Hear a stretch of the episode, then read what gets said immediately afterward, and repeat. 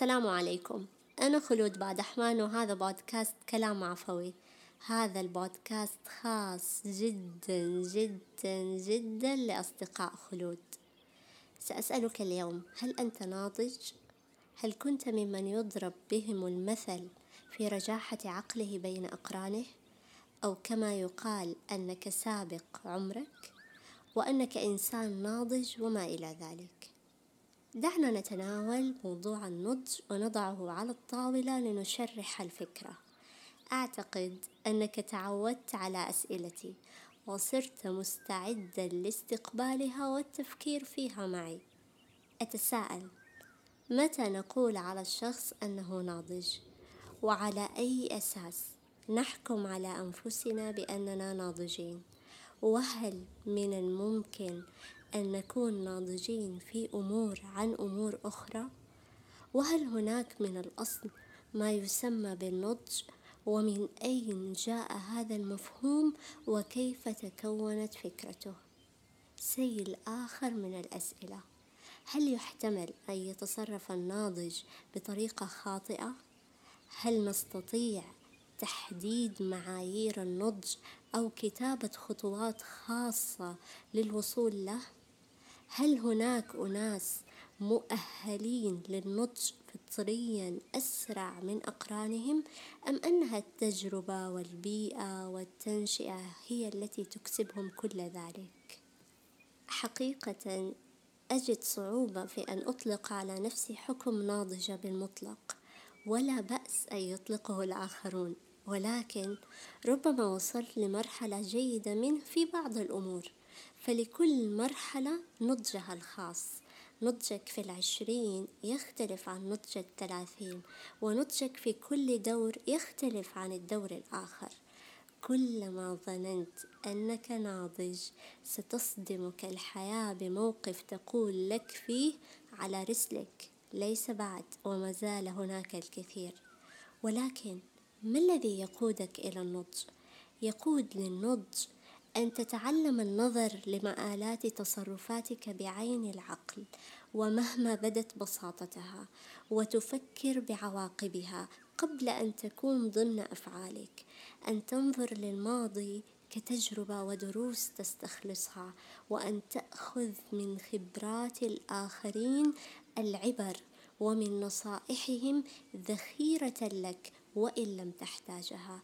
يقودك النضج أن تخطئ ولكن دون تكرار نفس الأخطاء وذلك لأنك تفهم ما الذي أوقعك في الخطأ وكيف وصلت إليه. يظهر نضجك من اختياراتك لأنها نتاج عقلك وكما قيل وإن اختيار المرء جذوة عقله فمن صح عقلا زان منه اختياره يظهر نضجك في حكمة قولك وثبات رأيك وموقفك. يظهر نضجك في طول صبرك وحلمك وفي كيف تحل مشكلاتك.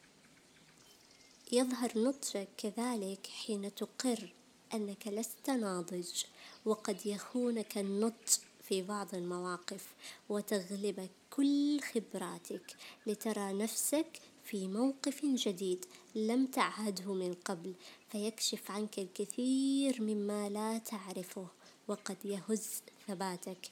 إلا أنه بعد فترة ستراه أنضج فيك شيئا وكون جزءا من تفكيرك ونظرتك للحياة.